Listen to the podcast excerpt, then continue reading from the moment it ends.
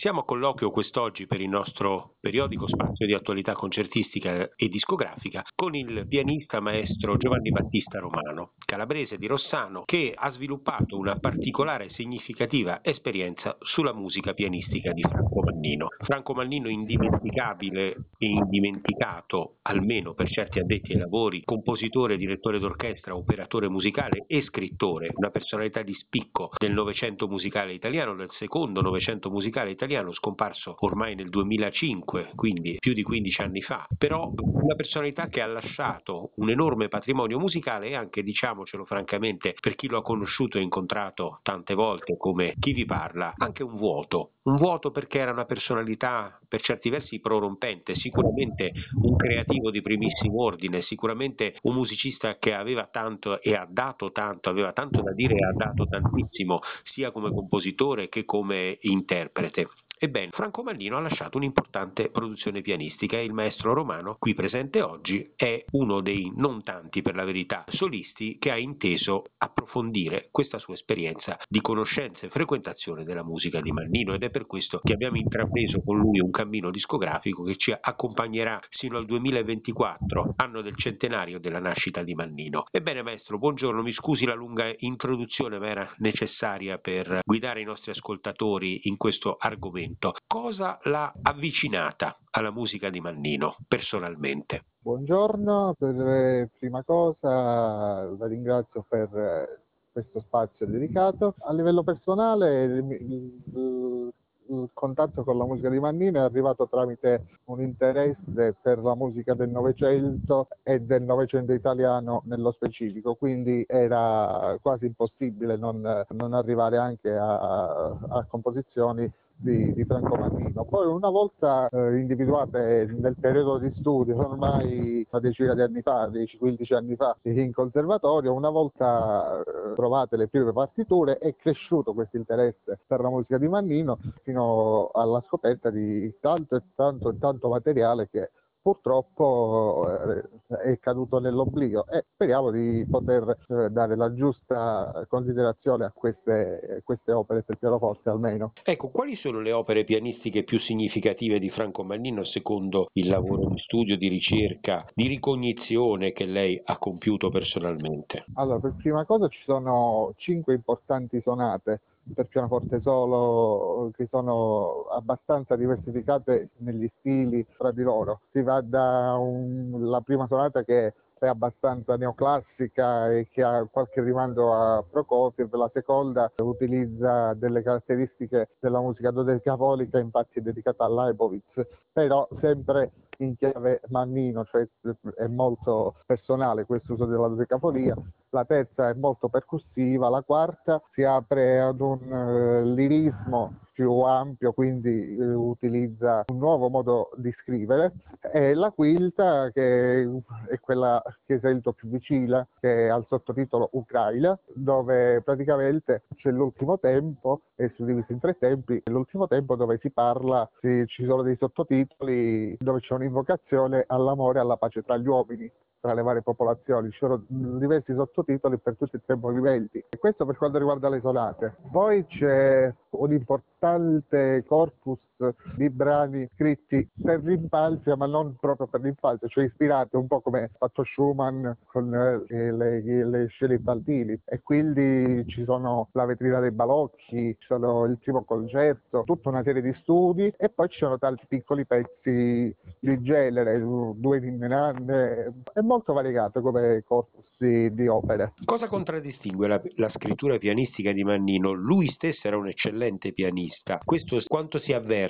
in come lui compone per il suo strumento? E questo è, è fondamentale per la scrittura appunto di questi suoi brani, perché utilizza molto spesso, molto bene, alcune tecniche pianistiche particolari. Lui tra l'altro era avvantaggiato perché aveva una mano abbastanza ampia, eh, anche nei suoi scritti si, si legge sfugge eh, spesso questa caratteristica, e quindi c'è una scrittura molto molto molto idiomatica per lo strumento, e tuttavia è un po' come la scrittura di Liszt, che sembrano difficoltà insormontabili, ma la, essendo scritta talmente bene, alla fine con un po' di studio si riescono a superare queste difficoltà. In quale delle opere eh, di pianistica di Mannino che lei ha studiato, approfondito, eseguito, si esprime meglio la creatività di Mannino? Quali sono insomma i suoi brani per pianoforte più riusciti secondo lei?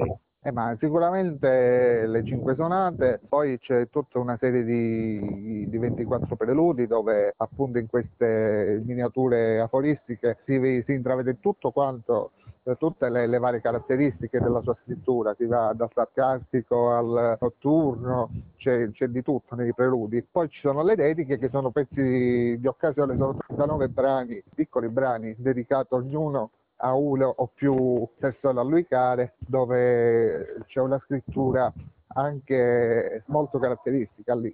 Mannino fu un grandissimo frequentatore del mondo musicale allora sovietico, sovietico e russo, ma soprattutto sovietico. Io ricordo, avendolo incontrato diverse volte alla fine degli anni, nella metà della seconda metà degli anni ottanta, che mi raccontava di sue esperienze con, arti, con grandi artisti sovietici, da Leonid Kogan e altri, ed era una persona che aveva sicuramente anche una, una grande conoscenza del repertorio strumentale dei compositori del Novecento, dei compositori russi sovietici del Novecento. Questo si avverte secondo lei nella sua scrittura? C'è un influenza diretta di quella musica e di quella sua esperienza in come lui scriveva? Sì, questo è molto molto chiaro nelle, in alcune sue opere, dove si avverte molto la percussività di alcuni compositori come eh, Prokofiev o Khachaturian. Poi c'è addirittura un brano che si chiama Zuclara, che è dedicato alla moglie di Tikhon Khrennikov, quindi eh, il collegamento diretto con la musica russa, però è abbastanza evidente questo collegamento eh, appunto con quella scuola non solo musicale ma anche pianistica, perché utilizza spesso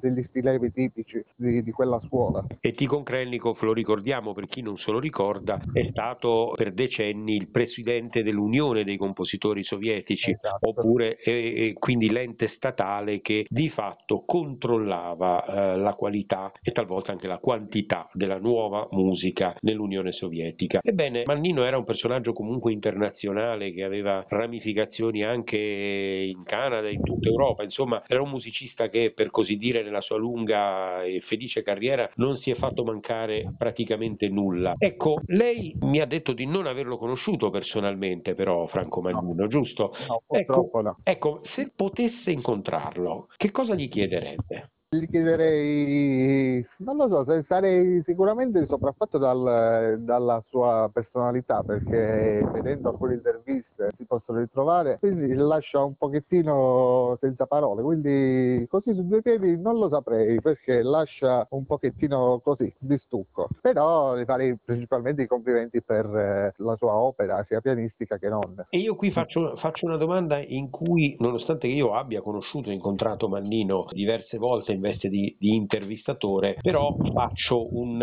un, una domanda che svela una mia ignoranza in questo senso. Ecco, ma esecuzioni pianistiche, registrazioni pianistiche di Franco Mannino, lei è a conoscenza che ve ne siano in circolazione? C'è qualcosa registrata da lui, ci sono, ci sono quattro C D dove tra l'altro ci sono alcune composizioni sue come la sonatina e poi ventiquattro preludi sono presenti, eseguiti da Mannino stesso. In più c'è la raccolta dediche eseguite da, da Marco Sollini, l'integrale. Altro materiale non so, può, può essere che ci sia qualcosa di sporadico, ma così nello specifico per Mannino che io sappia no. C'è una bellissima registrazione della terza sonata di Michele Gioiosa che, che circola, sì, si può ascoltare su YouTube, però non penso che sia stata pubblicata. Ecco, Mannino interprete di se stesso, che impressione le fa, se lei ha approfondito la conoscenza delle sue interpretazioni?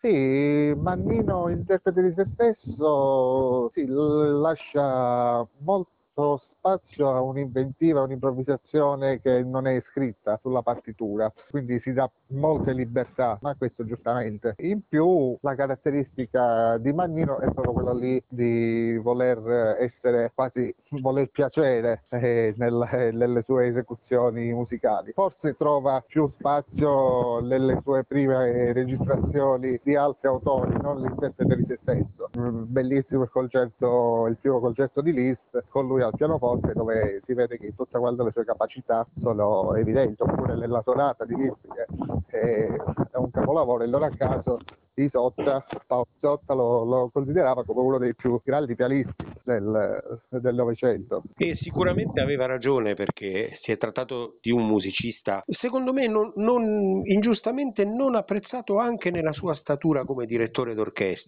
Avendolo io ascoltato in diverse occasioni, posso testimoniare che sul podio ci sapeva fare e come. Ma venendo a concludere questa prima nostra chiacchierata e avendoci, essendoci dati un tempo, tema, cioè quello di parlare delle, di introdurre, diciamo, le opere pianistiche di Mannino, le vorrei chiedere, visto che in conclusione ascolteremo un estratto dalla sonata ucraina di Mannino, di presentarcela un pochettino più in dettaglio, anche perché, voglio dire, sembra quasi che quest'uomo, che aveva sicuramente una grande conoscenza del panorama internazionale, in fondo sia stato addirittura profetico dei tempi moderni. E non era la prima volta che parlava di pace e fratellanza tra i popoli nelle sue opere strumentali, perché già un caso simile si configura nella sua, nel finale della sua sesta sinfonia. Ma mi pare che qui con la sonata ucraina, con questa quinta sonata, quinta se non sbaglio, siamo veramente nel campo dello, della stupefacente profezia. Insomma, Mannino parla dell'Ucraina, parla di pace e insomma sembra quasi che avesse, avesse intravisto, avesse avuto quasi una visione di quello che stiamo passando noi, noi oggi. Si può leggere così in qualche modo questa opera strumentale? Eh, sì, esattamente, si può leggere in questo modo. Prima di individuare queste, questi sovrattesti che, che, che ci sono,